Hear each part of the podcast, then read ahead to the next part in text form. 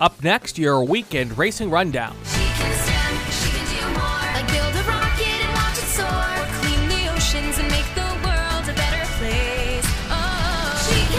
Learn more at She and Stev. F1 is in Brazil this weekend, and with four races to go, Lewis Hamilton is in must win mode all the way to the finish line. And even if he does win every race, Max Verstappen can still win the world title. Hamilton needs Verstappen to have at least one bad race to have any realistic chance to win his eighth championship. The NHRA drag racing finals are this weekend at Pomona, and every class competing still has a championship up for grabs. It's the first time in NHRA history that none of its drivers has clinched a title before the final race of the year. The Nitro RX Rallycross Series is at Wild Horse Pass in Arizona this weekend, and stars Travis Pastrana and Scott Speed will be joined by NASCAR star Kyle Busch. It will be Busch's first rallycross race, and he's not starting off easy. He's taking on two of the best drivers ever in the sport. The race will air on Peacock.